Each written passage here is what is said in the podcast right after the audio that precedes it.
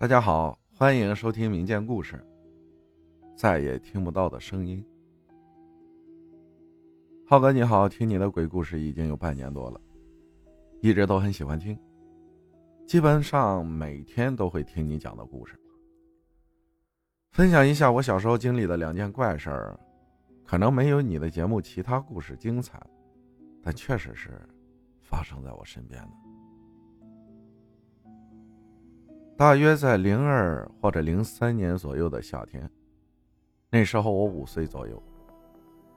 一天中午，我妈妈在床上感觉是中暑，昏过去了。那时候我和我爸来到床边，我在推我妈身子，试图让她醒过来。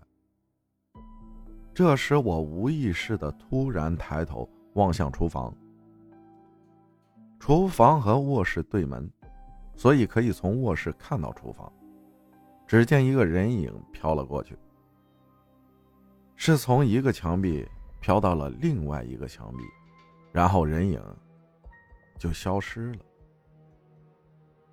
如果说这是幻觉，但是我活了二十多年了，就再也没有经历过别的幻觉了。不过那时我并没有感到害怕，也没有向家人提及此事。不知什么时候，我妈妈就醒过来了，身体也没事了。这个房子我和我父母一直住着，也没有别的奇怪的事情发生。直到今年上半年搬进了新家，就离开了居住二十多年的旧房子了。第二件事儿，我是城里人，有时候假期会回到乡下去爷爷奶奶家生活一段时间。大约在我六岁左右，那时是冬天，已经在爷爷奶奶家生活了一段时间了。晚上和爷爷奶奶睡同一间卧室，我和爷爷睡一张床，奶奶则是睡在旁边的床上。那时候调皮啊，天天的吵闹不停。有一次晚上睡觉的时候喊了一声，紧接着从楼上卧室传来咚咚咚的声音。那种声音很整齐，听起来就像士兵踢正步的声音。楼上也是卧室，但楼上一般没有人住，除了姐姐从寄宿学校假期回来，或者亲戚来的时候会住的。我有点害怕了，就问了问奶奶。奶奶会说普通话，爷爷能听懂普通话，却只会说方言。而且那时候啊，我小。听不太懂那里的方言。奶奶还是信佛之人，所以就问了问奶奶那是什么声音。奶奶好像发觉出我很害怕，就说是黄鼠狼在走动，以此安慰我。我也没多想，就睡着了。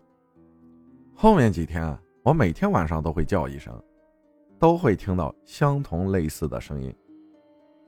不过我并没有发烧或者有其他异常状况。后来我就回了家。其实呢，我见过黄鼠狼，不过黄鼠狼一见到我，可能是因为害怕就跑，躲到干草堆里偷偷看着我。因为黄鼠狼体型比较小的缘故吧，无论走路或者奔跑都基本没有声音。所以那几天。夜里我听到的到底是什么声音？长大以后，有时放假还会去乡下过几天。有几次晚上睡觉想起小时候的这段经历，就又喊了几声，再也听不到那种声音了。难道是因为我长大变生了，那些黄鼠狼不认识我了？浩哥。疼我的奶奶因病去世已经两年多了，有时候会十分怀念她。我现在也工作了，一直以来相信灵异的事情，但是我更相信心诚则灵，